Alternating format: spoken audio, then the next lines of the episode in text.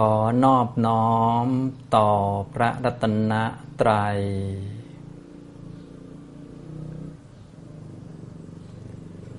สวัสดีครับท่านผู้สนใจในธรรมะทุกท่าน สวัสดีค่ะ วันนี้เราก็มา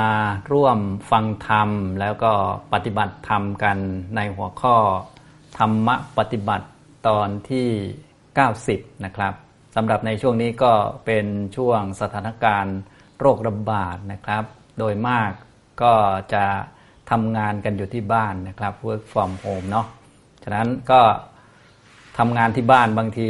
ไม่ได้เดินทางไปนั่นไปนี่อยู่ที่เดียวมากเนี่ยปัญหาก็เยอะก็อาจจะเครียดได้นะครับ เหมือนกับว่าชีวิตของเราเนี่ยท้ายที่สุดไปไหนไม่รอดอยู่บนเตียงมรณะกลิ้งซ้ายกลิ้งขวาก็ไม่ได้ มองไปทางไหนก็มีแต่ปัญหาเนี่ยก็จะเครียดเยอะเหมือนกันนะ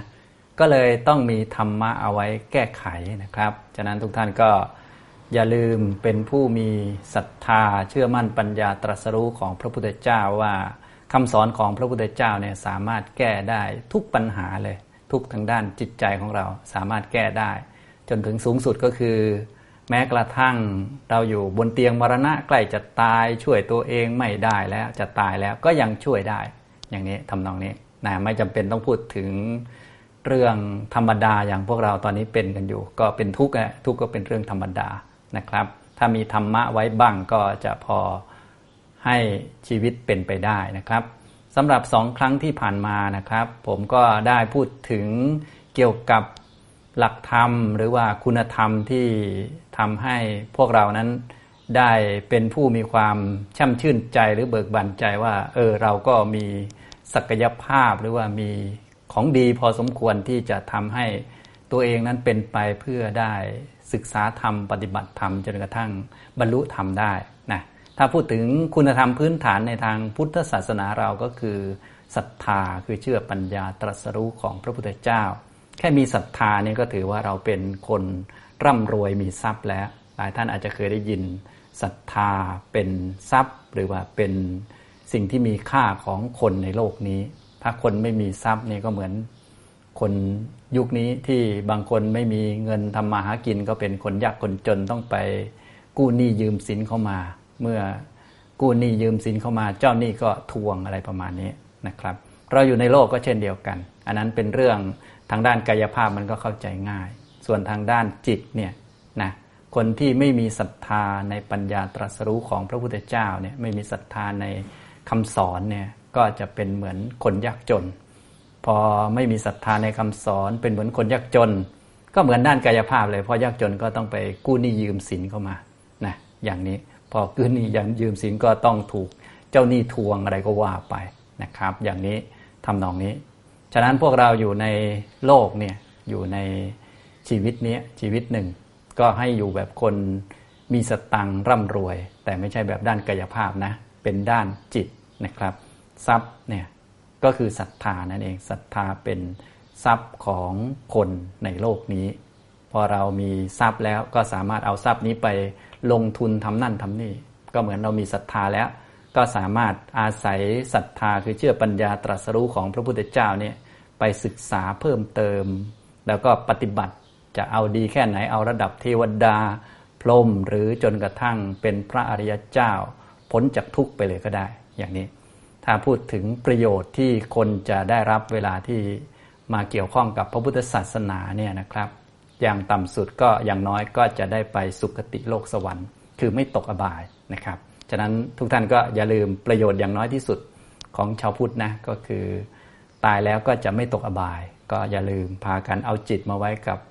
พระพุทธเจ้าพระธรรมพระสงฆ์อย่าไปห่วงทางโลกนะก็ทางโลกก็แบบที่พวกเราห่วงกัน ก็อันนี้ก็เรื่องธรรมดา แต่เวลาใกล้จะตายขึ้นมาอะไรขึ้นมา ก็อย่าไปห่วง ให้นึกถึงคุณพระพุทธเจ้าพระธรรมพระสงฆ์อยู่กับพุทโธธรรมโมสังโฆอันนี้ก็รอดแล้วเนี่ยรอดแล้วนะทีนี้การจะทำได้ถ้าเรามีเวลาในช่วงนี้ก็หัดไว้นะอย่าไปนึกถึงคนนั้นคนนี้หรือเรื่องราวต่างๆ ที่ทำให้เราโมโหทำให้จิตไม่ดีนะ ต้องรักษาจิตของตัวเองให้มาอยู่กับพุทโธพุทโธธรรมโม สังโฆอย่างนี้นะนึกบทสวดมนต์ก็ได้ นึกบทอิติปิโสให้เกิดความคุ้นเคยก็ได้นะอย่างนี้พอจิตไม่ดีปุ๊บมันก็จะได้คุ้นที่จะมานึกถึงคุณพระพุทธพระธรรมพระสงฆ์และจิตก็จะได้ดีงามอย่างนี้นะครับ ของพวกนี้มันฝึกกันได้ การฝึกการหัดเนี่ยเขาเรียกว่าภาวนา ถ้าเรามีเวลาเราก็จะฝึกได้เยอะพอสมควรนะครับ เวลาที่ จะตายอะไรก็จะได้สบายใจได้นะนี่ก็เป็นประโยชน์เรียกว่าน้อยที่สุดแล้วสำหรับชาวพุทธที่จะได้เวลามานับถือพระพุทธศาสนา ก็คือ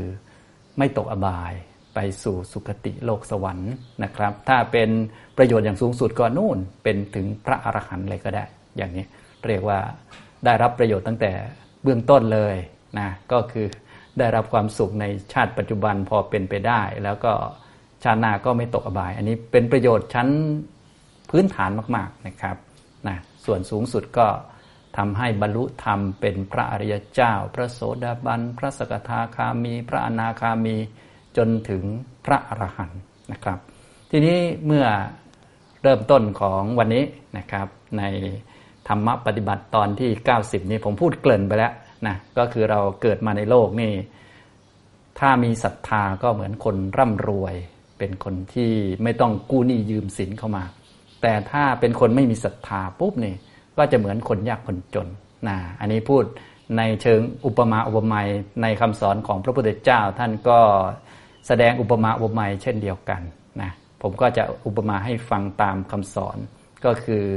คนที่เกิดมาในโลกเนี่ยหากเป็นคนไม่มีศรัทธาเนี่ยก็จะเหมือนคนยากจนพอเป็นคนยากจนแล้วก็จะไปกู้หนี้ยืมสินเข้ามา คนยากคนจนเนาะไม่มีข้าวกินก็ต้องไปหากู้หนี้ยืมสินมาเพื่อซื้อข้าวกินซื้อนั่นซื้อนี่ของจำเป็นเป็นต้น พอกู้หนี้ยืมสินเข้ามานะทีนี้ก็จะถูกเจ้าหนี้มาทวงเนี่ยอย่างนี้ พอถูกเจ้าหนี้มาทวงแล้วไม่ใช้เขา ก็จะถูกเขาติดตามไปเรื่อย ท้ายที่สุดเขาก็ฟ้องศาลเอาตำรวจมาจับติดคุกติดตารางอะไรอย่างนี้ อันนี้คืออุปมาที่พระพุทธเจ้าได้ทรงอุปมาไว้เกี่ยวกับคนยากคนจนในโลกนี้นะครับ ซึ่งพวกเราก็คงพบเจอกันอยู่บ้างแหละ หลายท่านอาจจะเคยเป็นคนจนมาก่อนมันเครียดเหมือนกันนะมันทุกข์เหมือนกันนะครับ อันนี้เป็นด้านกายภาพมองเห็นง่าย ส่วนด้านจิตทีนี้ด้านจิตด้านตัวพวกเราที่พอมีจิตแล้วก็ต้องมีการกระทำทางกายวาจาใจมีนั่นมีนี่ขึ้นมาเนี่ยก็พระพุทธเจ้าก็แสดง อุปมาประกอบขึ้นมา เกี่ยวกับเรื่องเมื่อกี้นั่นแหละ ก็คือเรื่องถ้าเป็นคนยากจนก็ต้องกู้หนี้ยืมสิน พอกู้หนี้ยืมสินก็มีเจ้าหนี้มาทวง เจ้าหนี้มาทวงเสร็จไม่ได้ใช้เขาก็ติดตามไปเรื่อย ส่งจดหมายจี้ไปเรื่อย แล้วพอไม่ได้ใช้ต่อเนื่องไปอีก เขาก็เอาตำรวจมาจับส่งไปศาลศาลพิพากษาเข้าคุกอะไรอย่างนี้นะครับ ทีนี้ในด้านอุปมาเนี่ยก็คนยากคนจนเนี่ยก็คือคนที่เขาไม่มีศรัทธาเนี่ยเรียกว่ายากจนนะคนที่เกิดมาในโลกแล้วไม่มีศรัทธาเนี่ยถือว่าเป็นคนยากคนจนพอเป็นคนยากคนจนแล้วก็จะก่อหนี้ยืมสินขึ้นมานะอย่างนี้นะที่เขาพูดกันบ่อยๆ เวลาเรามาเกิดนี่เกิดมาใช้หนี้อะไรพวกนี้นะแต่จริงๆ ไม่ใช่นะเกิดมาก่อหนี้นะสำหรับคนไม่มีศรัทธาฉะนั้นพวกเราอย่ามาเกิดแบบก่อนนี่นะเกิด ต้องแบบเกิดแบบคนรวย เกิดแบบคนรวยก็คือเกิดเป็นคนมีศรัทธา เชื่อปัญญาตรัสรู้ของพระพุทธเจ้านะพอเป็นคนรวยต่อไปเราก็เป็นเหมือนเกิดมาลงทุน เกิดเป็นนักลงทุนนะนะลงทุนไปทำนั่นทำนี่ไปก็ได้แต่ของดีงามได้ไปสุคติโลกสวรรค์ ได้ความสงบร่มเย็นได้เป็นพระอริยเจ้าลงทุนก็เรียกว่าก้าวหน้าไปเรื่อยๆ จนบรรลุเป็นพระอรหันต์หมดทุกไปอย่างนี้นะต้องใช้ชีวิตแบบนั้นนะ ก็คือเกิดมาแบบคนรวยแล้วก็เอาอันนี้ไปลงทุนนะครับ เพราะว่าการได้เกิดเป็นมนุษย์ พบคำสอนของพระพุทธเจ้า มีศรัทธานี่มันยิ่งใหญ่แล้วนะอันนี้ทีนี้จะพูดให้ฟังเกี่ยวกับคนที่ยังไม่มีศรัทธานะก็จะเหมือนคนที่ยากจน เมื่อยากจนเนี่ยคำว่ายากจนคือไม่มีศรัทธาพอไม่มีศรัทธาก็จะไม่มีหิริไม่มีโอตตปะนะเป็นคนผิดศีลนั่นนี่นะไม่มีความกล้าหาญที่จะ ขัดเกลากิเลสไม่มีความวิริยะความเพียรไม่มีปัญญาอะไรพวกนี้นะครับนะพวกที่ไม่มีศรัทธาเนี่ยใจของเขาก็จะไม่เจริญไปในทางกุศล เขาก็จะก่อหนี้ขึ้นมาคำว่าก่อหนี้ก็คือทำทุจริตต่างๆ มีกายทุจริตวจีทุจริตมโนทุจริต ฉะนั้นคนมาก่อหนี้เนี่ยนะเราเกิดมาเนี่ยถ้าไม่มีศรัทธาเนี่ยมันจะก่อหนี้เยอะนะครับ หลายท่านก็ก่อหนี้ไปหลายหนี้แล้วนะ ไอ้ด่าชาวบ้านนี่ก็คือก่อหนี้มาแล้วนะก่อหนี้มานะครับ เดี๋ยวเจ้าหนี้ก็จะมาทวงนะไม่ต้องให้ใครทวง แต่นี่มันเป็นกฎเกณฑ์ของกรรมเนาะเนี่ยถ้าคนเกิดมาไม่มีศรัทธาเนี่ยมันก็จะก่อหนี้ก็คือทำกายทุจริตวจีทุจริตมโนทุจริตพวกนี้นะครับ อันนี้เรียกว่าการก่อหนี้ในโลกเนี่ยเห็นไหมคนไม่มีศรัทธาเนี่ยเกิดมาในโลกก่อหนี้เยอะแยะมากมาย พวกเราทุกคนทุกท่านที่เกิดมาเนี่ก็คงไปก่อไว้เยอะทีเดียวนะ ฉะนั้นถ้าเจ้าหนี้มาทวงหรือว่ามาอะไรบ้างก็ต้องรับรับไปนะ ก็ต้องยอมรับอย่าไปโทษชาวบ้านชาวเมืองเขาต้องใช้หนี้เขาไป เพราะเราเป็นคนทำมาเองนะนะอะทีนี้มาพูดต่อไป คนที่ไม่มีศรัทธาเกิดมาเนี่ยก็เหมือนคนยากคนจน พอยากจนแล้วก็ก่อนหนี้ก่อนหนี้คือทำกายทุจริตบ้าง วจีทุจริตบ้าง มโนทุจริตบ้าง อันนี้เรียกว่าก่อนหนี้นะครับพอก่อนหนี้เรียบร้อยแล้วนะครับ เขาก็จะ ต้องพยายามที่จะปกปิดความผิด คนเรานี่ก็แปลกแปลกนะ จริง ๆ โดยความจริงนะ่ะใครๆก็ชอบคนเปิดเผยความผิดนะ พอทำผิดแล้วก็ยอมรับผิดเปิดเผยว่าเออผมทำไม่ดีครับ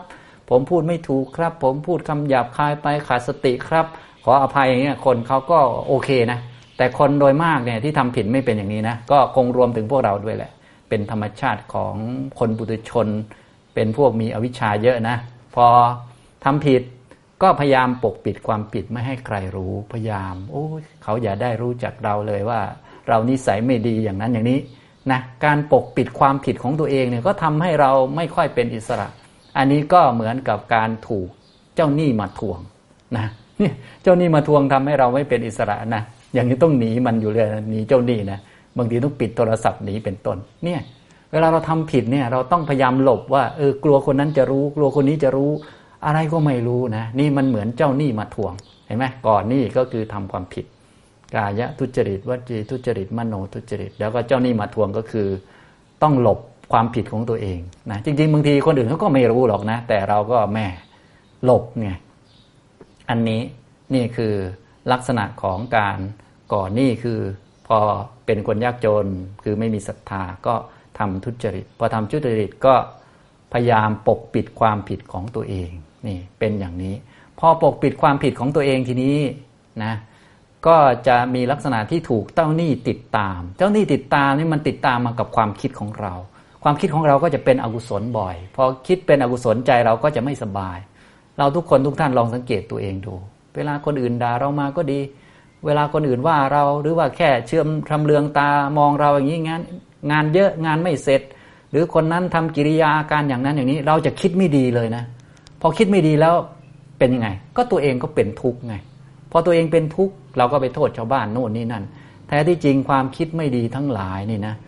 มันเป็นเจ้าหนี้ติดตามเรา มันเกิดจากทุจริตของเรานะ ความคิดไม่ดีของเราเนี่ยมันไม่ได้เกิดจากคนอื่นนะ คนอื่นด่าเราเราก็คิดเมตตาก็ได้ไม่มีปัญหาอะไร เรามีปัญญาแล้วเข้าใจแล้ว เราก็เอาฝึกตัวเองก็ได้ ไม่มีปัญหาหรอก ฝึกอดทนก็ได้ ฝึกให้อภัยก็ได้ ฝึกเห็นความจริงก็ได้ว่า อ๋ออันนี้มันเป็นทุกขสัตว์เป็นเรื่องธรรมดา ใครๆก็ต้องโดนเป็นของสาธารณะ อย่างนี้ก็ได้ไม่มีปัญหาอะไร เราได้ฟังธรรมะมาบ้างแล้วก็คงจะพอเข้าใจ แต่ว่าเรานี่มันมันหยุดความคิดไม่ได้ พอคนอื่นชำเลืองตามองเรา โดยเฉพาะศัตรูคนที่เราไม่ชอบที่หน้าเขานะเราก็จะคิดไม่ดีเลย พอคิดไม่ดีปุ๊บเนี่ยใครเป็นทุกข์อะ ก็เราไงเป็นทุกข์เนี่ยสิ่งเหล่านี้ความคิดไม่ดีทั้งหลายเหล่านี้ มันเกิดจาก ทุจริตของเรานั่นเอง ไม่ได้เกิดจากคนอื่นนะความคิดไม่ดี และความคิดไม่ดีเนี่ยจะทำให้เราเป็นทุกข์เยอะนะพวกเราโดยมากทุกวันนี้ก็จะจะทุกข์เพราะความคิดเยอะนะ ก็ไปดู YouTube บ้างไปดูข่าวบ้าง ข่าวโคมลอยบ้าง หรือว่าเฟกนิวโอ้โหเยอะแยะไปหมด เราก็จะคิดไม่ดีนะหรือข่าวจริงเราคิดไม่ดีเกี่ยวคิดไม่ดีเราก็เป็นทุกข์ไอ้ความคิดไม่ดีไม่ใช่เกี่ยวกับเรื่องเหล่านั้นนะ ความคิดไม่ดีนี้เกี่ยวกับ ทุจริตที่เราเคยทำทั้งกายทุจริตเราเคยทำไว้วจีทุจริตเราเคยพูดไม่ดีไว้เยอะ แล้วก็มโนทุจริตเราเคยคิดไม่ดีไว้เยอะพอคิดไม่ดีไว้เยอะ พวกนี้ก็จะตามมาหลอกหลอน เราก็จะทำให้เกิดความทุกข์ขึ้นมาเนี่ยถ้าคนรู้จักสิ่งเหล่านี้ว่า โอ้ เจ้าหนี้เขามาทวง เจ้าหนี้เขาติดตามเรายอมรับนะ พวกการทำภาวนาเนี่ยเป็นการยอมรับความจริงของสิ่งเหล่านี้ ก็เรียกว่าเขา เขามาทวงแล้วก็ใช้เขานะนะพูดถึงนะนะอย่างนี้ทำนองนี้ในเมื่อยังต้องมาเกิดนะมันก็เราเคยทำกู้หนี้ยืมสินเขามาแล้วเขามาทวงแล้วก็ยอมรับไปไม่มีปัญหา แต่คนโดยมากจะไม่รู้อันนี้นะอันนี้นะครับ นี่พูด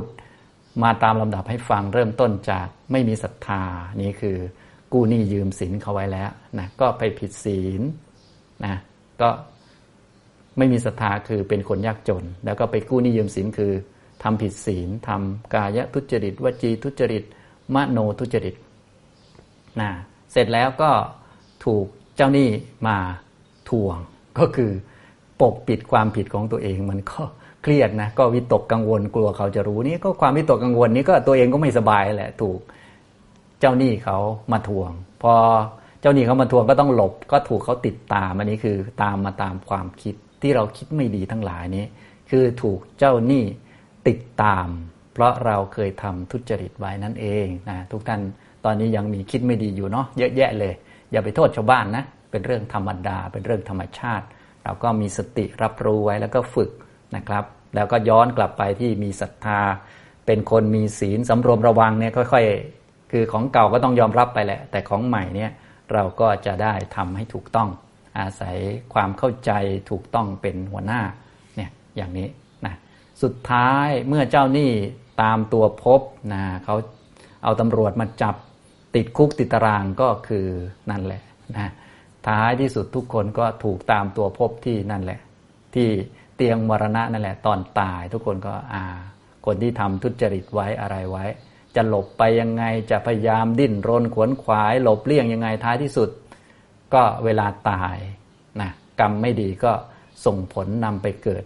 ที่นรกบ้าง สัตว์อบายบ้างก็ทีนี้แล้วก็เหมือนติดคุกยาวเลยทีนี้ ไม่มีวันลืมหูลืมตา ไม่มีวันลืมตาอ้าปากได้เลยเนี่ยอย่างนี้นะครับ อันนี้พูดในเชิงลักษณะที่มีอุปมา เป็นเชิงอุปมาด้วยนะที่พูดให้ฟังพระพุทธเจ้าทรงอุปมา เมื่อกี้นี้ถ้าพูดเรียงลำดับจะมีห้าขั้นตอน อันที่หนึ่งก็คือเป็นคนที่ยากจนนะพอเป็นคนยากจน ก็ลำดับต่อมาด้วยความยากจนนั้นก็ต้องกู้หนี้ยืมสิน อันนี้อันที่สองหนึ่งยากจน ด้วยความยากจนก็กู้หนี้ยืมสิน พอกู้หนี้ยืมสินเข้ามา ก็มีอันที่สามต่อเนื่องมาจากการกู้หนี้ยืมสินนะก็คือเจ้าหนี้ทวง พอเจ้าหนี้ทวงไม่ได้ใช้เขานะก็ หลบเขาสิทีนี้พอหลบเขาก็มีอนันที่สี่คือเขาติดตาม เขาก็ติดตามไปเรื่อยไปเรื่อยไปเรื่อยนะหานะเราหลบไปไหนก็ท้ายที่สุดก็ต้องเจอนั่นแหละนะส่วนจะหลบได้นานไม่นานอีกเรื่องหนึ่งนะครับ อันนี้สี่ก็คือเจ้าหนี้ติดตาม อย่างที่ห้าก็คือเขาติดตามเจอตัวแล้วเขาก็เอาตำรวจมาจับไปยัดใส่คุกใส่ตารางนี่ห้าอุปมา จริง ๆ ก็เรื่องเดียวกันแต่เป็นขั้นตอนหนึ่งคือคนที่ ยากจนสองกู้หนี้ยืมสินสามเจ้าหนี้ติดตามสี่อ่าสามก็คือเขามาทวงก่อนสามก็มาทวงสี่เจ้าหนี้ติดตาม แล้วก็ห้าเขาตามตัวเจอก็จับเข้าตารางนะทีนี้เปรียบเทียบเปรียบเทียบกับคนทั่วไปในด้านการฝึกหรือว่าการมีชีวิตนี้คือ คนไม่มีศรัทธา ไม่มี ความมั่นใจในคำสอนของพระพุทธเจ้า ไม่มีศรัทธาในกุศล ไม่มีหิริ ไม่มีอดตปะ ไม่มีวิริยะไม่มีปัญญาเนี่ยเริ่มต้นจากไม่มีศรัทธานี่แหละเป็นพื้นฐานนะคนไม่มีศรัทธาในปัญญาตรัสรู้ของพระพุทธเจ้า ก็คือคนยากจน คนนั้นนั่นแหละ คนยากจนคนนั้นนะพอยากจนแล้วเป็นไง พอยากจนแล้วก็ต้องกู้นี้ยืมสินนะเนี่ยไม่มีศรัทธาในขั้นที่หนึ่งนะพอไม่มีศรัทธาแล้วก็ต้องกู้นี้ยืมสินก็คือ ทำกายทุจริตบ้าง วจีทุจริตบ้าง มโนทุจริตบ้างเนี่ยขั้นที่สองเรียกว่ากู้หนี้ยืมสินมาแล้ว หลายท่านในที่นี้ จริง ๆ ไม่ใช่หลายท่านก็ทุกท่านนั่นแหละนะรวมทั้งผมด้วย ไม่ใช่ทุกท่านคนเดียว ก็ผมด้วยก็เรียกว่ากู้หนี้เข้ามาเยอะนะตอนที่เราเรียกว่ายังไม่เข้าใจศาสนาเนี่ยก็ทำบาปซะเยอะอะไรอย่างนี้นะก็คือนั่นเห็นไหมตอนไม่มีศรัทธามันก็พ่วงมาเลย ก็คือ กู้นี้ยืมสินเนี่ยขั้นที่สองก็คือทำทุจริตกายทุจริตบ้าง วจีทุจริตบ้าง มโนทุจริตบ้าง ต่อมาก็อันที่สามก็ต้องหลบเลี่ยงปกปิดความผิดของตัวเอง เดือดร้อนใจกับเรื่องนั้นเรื่องนี้ เยอะแยะมากมายนะนี่ก็คือถูกเจ้าหนี้ทวงเขามาทวงแล้วนะฉะนั้นท่านไหนที่เรียกว่าพอทำความผิดแล้วรู้สึกหนักอกหนักใจ รู้สึกเครียด วิตกกังวลกลัวคนอื่น เขาจะรู้หลบว่า เออเขาจะอย่างนั้นไหมอย่างนี้ไหมตกใจอยู่เรื่อย อันนี้ให้รู้เถอะนี่แหละ ไม่ใช่เพราะคนอื่นนะ มันเป็นเจ้าหนี้มาทวง มันเกิดจากเราไปกู้หนี้เข้ามาคือไปทำทุจริตมา อันนี้เราต้องยอมรับต้องเข้าใจว่างั้นเลยนะและมันเป็นเรื่องธรรมดาที่ต้องมีนะมันเรื่องปกติอะไรนะอย่างนี้ฉะนั้นคนที่ยังทำความผิดอยู่ก็คือ คนที่เขาไม่มีศรัทธานั่นแหละถ้าคนมีศรัทธาก็จะเริ่ม เป็นคนมีศีลสำรวมระวัง ค่อยๆ ฝึกค่อย ๆ หัด แล้วก็ทุจริตต่าง ๆ มันก็จะค่อย ๆ ลดลงไป แต่นี่เราพูดเรียงลำดับก่อนนะคนไม่มีศรัทธานี่หนึ่งสองก็กุนิยมศีลก็คือทำทุจริตนะครับสามคือเจ้านี่มาทวง คือเดือดร้อนใจหลบความผิด ปกปิดความผิดนู่นนี่นั่นกลัวเขาจะรู้นะผลพวกเราตกใจเวลาเขาด่าทีอะไรทีนี่โอ้ตกใจว่าจะโดนเราหรือเปล่า นะกลัวเขาจะว่าอย่างนั้นกลัวเขาจะว่าอย่างนี้ไอ้พวกกลัวทั้งหลายมันมาจากเราเคยทำผิดไว้ อาจจะคนละเรื่องกันก็ได้ แต่ว่าโดยสภาวะความผิดมันก็คือความผิดแหละ มันไม่เกี่ยวกับว่าเรื่องอะไรนะครับ เราก็เลยกลัวเขาจะว่าตลอดนะครับ ไอ้กลัวเขาจะว่านี่มันก็เป็นความทุกข์ในใจของเรานะ ถ้าเราดีพอเนี่ยเป็นคนมีศีลเนี่ยไม่ต้องกลัวเขาจะว่าหรอกเพราะว่ายังไงเขาก็ว่าอยู่แล้ว ฉะนั้นการเขาว่าอยู่แล้วเขาด่าอยู่แล้วเขานินทาอยู่แล้วนี่เป็นเรื่องธรรมชาตินะ แต่ว่าที่เรากลัวเขาจะว่าเนี่ยมันเป็น เจ้าหนี้ที่กำลังทวงเราอยู่นะ เหมือนหลายท่านนี่มี Facebook ก็กลัวเขาจะ โอ้โหนะ อย่างนี้กลัวเขาจะว่านั่นว่านี่วุ่นวายจริง ๆ นี่คือลักษณะของเจ้าหนี้มาทวงนะครับนะต่อมาลำดับที่ 4 ก็คือเขาติดตามอันนี้เขาติดตามมากับความคิดนะครับ เวลาเราเจอเหตุการณ์นั้นเหตุการณ์นี้ต่างๆ เราจะเกิดความคิดขึ้นนะคนที่ยังมีทุจริตเนี่ย มันจะคิดไม่ดีนะครับ คิดไม่ดีเยอะไปหมดอะพอคิดไม่ดีใจตัวเองก็ไม่สบายนะคิดเป็นศัตรูกับคนนั้นคนนี้คิดว่าคนนั้นคนนี้คิดคิดแล้วก็เป็นทุกข์เองแหละนะสิ่งเหล่านี้มันก็เกิดจากทุจริตทั้งหลายนะครับ พอคิดไม่ดี ถ้าไม่ได้แก้ไขนะก็เจ้าหนี้ก็ติดตามไอ้คิดไม่ดีนี่คือเจ้าหนี้ติดตาม ถ้าใครอยากเห็นเจ้าหนี้แบบจัดจ่านี่ต้องไปนั่งนิ่งๆ เดี๋ยวสักหน่อยจะให้ทุกท่านนั่งนิ่งๆ ยี่สิบนาทีเป็นต้นนี้อาจจะยังไม่เห็นชัดนะลองเป็นนั่งสักครึ่งวันเนี่ย โอ้โหนะเจ้าหนี้นี่โอ้โหทวงติดตามเพียบเลยละนะทั้งมาทวง ทั้งเดือดร้อนใจเรื่องอดีตผุดขึ้นมาเพียบ ทั้งความคิดนู่นนี่นั่นโอ้โห เต็มไปหมดเลยนะนักภาวนาก็ทำหน้าที่ให้มีสติอยู่กับตัว อยู่กับลมหายใจอยู่กับพุทโธ แล้วก็ยอมรับสิ่งที่เกิดขึ้นอย่างเงี้ยนะนักภาวนาเขาจะทำกันแบบนี้ นะครับ แต่นี้พูดให้ฟังอยู่นะเราจะได้รู้จักตัวเองนะครับ ถ้าไม่ได้ภาวนาเนี่ยบางทีไม่รู้ไปมัวแต่กลบหรือว่าไปมัวแต่หลบอยู่ ทีนี้หลบไปหลบมาท้ายที่สุดเป็นยังไง ท้ายที่สุดก็เจ้านี่ก็ตามจวดเจอตนได้ ท้ายที่สุดเนี่ยก็ท้ายที่สุดของชีวิตเราบนเตียงมรณะนะยังไงก็หนีไม่รอด เขาก็นำเกิดทำให้ตกอบาย ทีนี้ก็ติดคุกยาวเลยแหละทีนี้หมดอำนาจวาสนาเลยนะครับ ฉะนั้นที่เราเกิดเป็นมนุษย์นี้ก็ถือว่าเป็นภพชาติที่มีอำนาจวาสนาอยู่นอกคุกในอุปมานี้ ก็สามารถที่จะปรับปรุงเปลี่ยนแปลงอะไรต่อมีอะไรได้เยอะนะครับ ฉะนั้นทุกท่านก็อย่าลืมเริ่มต้นจากเป็นคน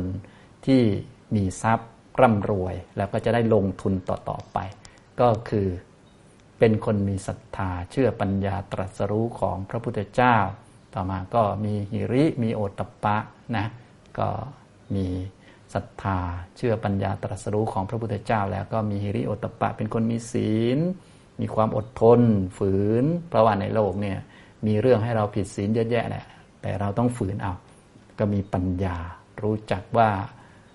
ชีวิตเราเนี่ยไม่ได้อยู่ตลอดไปนะอย่างที่ผมได้พูดให้ฟังบ่อยๆนะทีนี้เราก็ลงทุนเพิ่มเข้าไปได้แล้วนะก็เหมือนคนมีสตังค์เนาะก็ลงทุนก็ ได้แต่เจริญงอกงามไปเรื่อยๆ ได้รับประโยชน์จากการ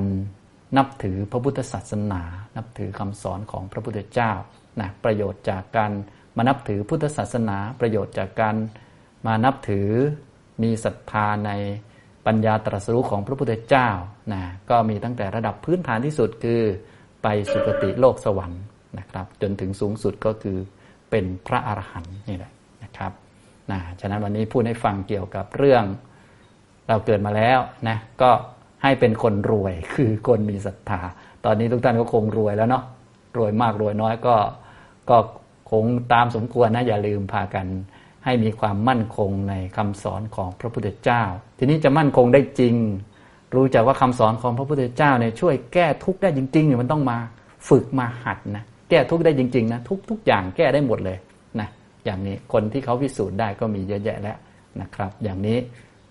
เมื่อเราเชื่อมั่นศรัทธาอย่างนี้แล้ว เราก็มาฝึกนะครับนะในโอกาสต่อไปพวกเราก็จะได้ฝึกกันนะครับอ่าทุกท่านนะก็ต่อไปก็จะได้ฝึกภาวนากัน ฝึกภาวนาฝึกให้มีธรรมะ เพื่อเอาธรรมะนั้นมาแก้ความทุกข์หรือแก้ปัญหาต่างๆ ในจิตใจของเรา เริ่มต้นจากแก้ ความไม่รู้ความไม่ยอมรับความเป็นจริงนี่แหละนะเอาจิตมาไว้กับตัวซะก่อนจะได้ค่อย ๆ ฝึกประกอบปัญญาประกอบความรู้เพิ่มเติมต่อไปนะอ่าทุกท่านต่อไป นั่งตัวตรงครับ นั่งตัวตรง นั่งตัวตรงนะหรือบางท่านนั่งอยู่บนอาสนะก็ได้นั่งเป็นขัดสมาธิ บางท่านนั่งบนเก้าอี้นะครับก็ได้ ตอนนี้ผมนั่งเก้าอี้ก็นั่งตัวตรงๆนะทำความรู้อยู่กับตัว ทำความรู้ตอนนี้กายของเรานั่งอยู่นะครับ กายนั่งอยู่ทำความรู้มาที่ตัวร่างกายของเรานี้นะครับ ตัวร่างกายของเรานี้นะให้สังเกตไปณจุดที่มันชัดก่อน อย่างเช่น ก้นสัมผัสพื้นเนี่ยมันชัดเราก็สัมผัสไว้ก่อน รับรู้ เท้าสัมผัสพื้นนะครับนะท่านไหนไม่ค่อยชัดเจนก็เอามือลูบหน้าขาก็ได้ให้มันชัดให้มัน มีความรู้ทำสบายๆให้รู้ รู้ว่าเนี่ยกายนั่งอยู่ที่นี่ใจก็ให้อยู่ที่นี่ด้วยนะครับนะอย่างนี้นะหรือเราจะสร้างท่าทางขึ้นมาสักหน่อยหนึ่งเพื่อให้เกิดสติรู้ตัวก่อน แล้วเราก็ค่อยนั่งนิ่งๆเพราะบางคนนี่ไม่ค่อยมีสติก็เดี๋ยวนั่งนิ่งไปก็จะหลับไปอะไรไปอะเดี๋ยวท่านทำตามผมนะครับอะทุกท่านยกมือขึ้นมาปนมมือครับปนมมือ นะแล้วก็ลูบมือช้าๆทำความรู้ตัวนะครับนะเวลาไม่มีอะไรทำหรือว่า ดูหนังดูละครเพ้อเจ้อไป หรือบางทีไปวิจารณ์คนน้นคนนี้ อย่าไปทำนะอย่าหาทำอันนั้นเป็นกู้หนี้ยืมสินนะอย่าไปหาวิพากวิจารณ์คนน้นคนนี้นะต้องเป็นคนรวยเป็นคนมีศรัทธานะครับ อย่าทำทุจริตต่างๆ อย่าไปทำมโนทุจริตเป็นต้นเนี่ยวิธีจะไม่ทำก็เนี่ยใช้มือรูปเนี่ย แล้วก็มาอยู่กับมือของเราเนี่ยให้อยู่กับความรู้สึกที่มือก่อนเนี่ยมือนี้เป็นกายนะครับ เป็นส่วนหนึ่งของกายวันหนึ่งกายจะพังนะนะจิตก็คือตัวรู้ ตอนนี้กายกับจิตรู้อยู่ด้วยกันเนี่ยของตัวเราก็มีสองตัวมีกายกับมีจิตนะครับกายก็ทัศสีนะครับ จิตก็เวทนาเป็นความรู้สึก สัญญาเป็นการกำหนดเครื่องหมาย สังขารเป็นความคิดปรุงแต่งจิตให้เป็นดีไม่ดี แล้วก็วิญญาณเป็นตัวรับรู้นะเบื้องต้นเราก็กายกับจิตก่อนนะครับพอกายกับจิตไปสักพักหนึ่งเราก็สำรวจดู เออตอนนี้มันรู้สึกยังไง ก็เป็นเวทนาไหมนะอย่างนี้นะครับ อันนี้มือซ้าย อันนี้มือขวา อันนี้ก็สัญญาเนี่ยอย่างนี้นะครับ สงบหรือไม่สงบก็เป็นสังขาร ตัวรับรู้ประธานก็วิญญาณ แล้วก็ค่อยขยายออกมาเรื่อย ก็จะรู้จักตัวเองนะครับนะรูปมือทำความรู้ ต่อไปข้อนิ้วครับข้อนิ้วเนี่ยข้อนิ้วแบบนี้ก็ได้ข้อนิ้วให้มันความรู้มันอยู่ที่นิ้วไว้ก่อน อันนี้เขาเรียกว่าการกระตุ้นความรู้ตัวเฉยๆนะ คนไหนที่มีสติดีแล้วก็ไม่ต้องทำก็ได้ แต่คนไม่มีนี่ก็ทำซะหน่อยให้มันรู้ตัวดีนะครับ บางคนนี่พอไปคุยกับชาวบ้านก็หลวมตัวหลงตัวไปเลย ก็นั่งไปด้วยก็ฟังคนอื่นไปก็เคาะนิ้วไปด้วย อย่างน้อยให้ความรู้ของตัวอยู่ที่นิ้วไว้เนี่ยอย่างนี้นะครับนะ หรือเรากำมือเข้าแบมือออกอย่างนี้ก็ได้นะครับ ให้ความรู้อยู่ที่มือนะ ให้เราตั้งใจทำด้วยนะครับนะเมื่อเราตั้งใจทำมันจะเกิดความรู้ขึ้นนะความรู้นะครับ รู้อย่างนี้เรียกว่ารู้อย่างมีสติ อยู่ในการควบคุมพูดภาษาเราเนาะก็คือ การทำอะไรอย่างมีสติก็คือทำอย่างมีอยู่ในการควบคุมไม่ทำแบบใจลอยพอทำบ่อยๆเนี่ยต่อไปไม่ต้องทำแล้ว มันเคยชินไงเคยชินที่จะมีสติ ส่วนพวกเรามันเคยชินที่จะหลง มันก็เลยต้องตั้งใจก่อน ตั้งใจทำจะทานข้าวก็ตั้งใจ จะกลืนข้าวแต่ละครั้งก็ตั้งใจว่าเออเราจะเคี้ยวสัก 20 ครั้ง 30 ครั้ง จึงก็กลืนอย่างนี้เป็นต้นนะหัดไปบ่อยๆ ส่วนใหญ่พวกเรานี่โอ้โห กินจนหมดจานยังไม่รู้เรื่องเลยนะ นั่นคือลักษณะมันขาดสตินะครับเนี่ยอย่างนี้หัดทำได้นะครับเอาละทีนี้พอเรามีสติจากการ ฝึกอย่างนี้ หรือกระตุ้นอย่างนี้เรียบร้อยแล้ว จะรู้สึกว่าจิตมันสดชื่นขึ้นมานะจิตมันสดชื่น ตอนนี้สดชื่นหรือยังครับ ก็สมมุติว่าสดชื่นเนาะนะอันนี้นะครับอ่าก็ให้ท่านนั่งตัวตรงๆยืดกายให้ตรงทำความรู้อยู่ที่กายนั่งสบายๆนะเพราะทำอะไรขึ้นมาบางทีมันก็จะเหนื่อยสักนิดนึง แต่ว่าถ้ายังไม่มีสติก็ทำขึ้นมาก่อนนะครับนะแต่ทีนี้ถ้า เรามีสติดีแล้วก็นั่งสบายๆกายนั่งนะจิตรับรู้ที่ก้นสัมผัสพื้น เท้าสัมผัสพื้นมือสัมผัสอยู่ที่หน้าขาก็รับรู้ รับรู้สบายๆนะครับ ทีนี้กายเรานี่มันก็จะไม่นิ่งเท่าไหร่ มันจะมีลมหายใจเข้าลมหายใจออกนะครับ ก็ให้เราหัดสังเกตนะครับ ถ้าคนมีสติดีพอสมควรเนี่ยจะสังเกตเห็นลมเข้าออกอยู่บริเวณ โพรงจมูกไม่ใช่ข้างนอกจมูกข้างในนะก็ให้ท่านสังเกตแล้วก็จับความรู้สึกตรงนั้นนะเวลาลมเข้าลมออกมันจะมีลมเนี่ยกระทบที่บริเวณโพรงจมูกนะครับ ก็ให้รับรู้โอ้นี่ลมเข้า อันนี้ลมออกนะถ้ามันเข้าไปอยู่นานกว่าจะออกก็เรียกว่าลมยาว ถ้ามันเข้าไปแป๊บเดียวออกก็เรียกว่า ลมสั้นเนี่ยก็ให้เราสังเกตเข้าไปด้วย การสังเกตเพิ่มเข้าไปก็คือมีอะไรทำสักนิดหนึ่งมันจะจะได้ไม่ง่วงนั่นแหละ และจะได้รู้จักว่าลมเนี่ยมันเป็นของไม่แน่นอน เป็นของไม่เที่ยง ถ้าเราไม่กำหนดดูไม่สังเกตนะเดี๋ยวมันก็จะเคลิ้มหลับไหลไป อย่างนั้นมันก็จะไม่ค่อยได้เรื่องนะครับ ไม่ต้องห่วงเรื่องสงบไม่สงบห่วงเรื่องว่า เรารู้ไหมตอนนี้ลมหายใจเข้าตอนนี้ลมหายใจออก ตอนนี้ลมยาว ตอนนี้ลมสั้น ไม่ต้องบังคับลมให้นั่งสบายๆหายใจสบายๆและไม่ต้องพยายามที่จะรู้ทุกลมหายใจนะแค่พยายามนั่ง นั่งให้ตัวตรงๆให้หายใจสบายๆทำความรู้ที่ก้นสัมผัสพื้นที่เท้า สัมผัสพื้น ที่มือสัมผัสหน้าขา เดี๋ยวมันก็เห็นเองอเดี๋ยวเรานั่งด้วยกันทำด้วยกันประมาณ 20 นาทีนะครับนะก็เชิญนะครับ อาพอสมควรแล้วนะครับนะทุกท่านก็คลายออกจากสมาธิได้นะครับนะถ้าทุกท่านนั่งอย่างมีสติต่อเนื่องกันนะครับ ก็จะได้รู้จักการเอาจิตมาไว้กับตัวนะรู้จักการเอาจิตมาดูสังเกตลมหายใจเข้าลมหายใจออกนะถ้าสติอยู่กับตัวนานพอสมควรจะรู้สึก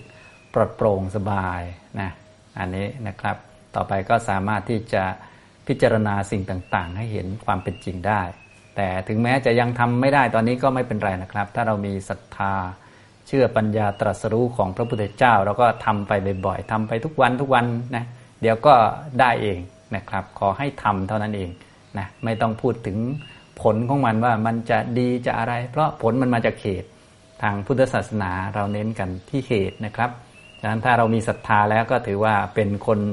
ร่ำรวยมีเงินและนะมีทรัพย์เยอะก็ไปลงทุนต่อไปนะวันนี้ได้มาพูดเกี่ยวกับเรื่องเกี่ยวกับอุปมาคนยากคนจนเนาะให้ฟังนะทุกท่านจะได้รู้จักว่า เออเราเนี่ยก็ถ้าอยากมีทรัพย์สินหรือว่าอยากมีลักษณะที่เป็นเหมือนคนมีทรัพย์นะครับ จะได้ไม่ไปสร้างหนี้สิน เพราะที่เคยสร้างมาก็เยอะแล้ว ก็อย่าลืมเป็นคนที่มีศรัทธา เชื่อปัญญาตรัสรู้ของพระพุทธเจ้า เชื่อมั่นในธรรมะ ที่พระพุทธเจ้าแสดงนี่ว่าทำให้เราพ้นจากปัญหาพ้นจากทุกๆอย่างได้อย่างแน่นอนนะวันนี้มาพูดเรื่องเกี่ยวกับอุปมาบุคคลผู้ไม่มีศรัทธาเนี่ยเหมือนกับคนยากจน พอยากจนก็ไปกู้หนี้ยืมสิน ถูกเจ้าหนี้มาตามทวง แล้วก็ติดตามจนถึงเขาตามตัวเจออย่างนี้จนจับเข้าคุกเข้าตารางนะก็เป็นอุปมาคนยากคนจนคนนั้นก็คือคนไม่มีศรัทธานั่นเอง อย่างนี้นะครับ เอาละบรรยายวันนี้ก็พอสมควรแก่เวลา เท่านี้นะครับอนุโมทนาทุกท่านครับ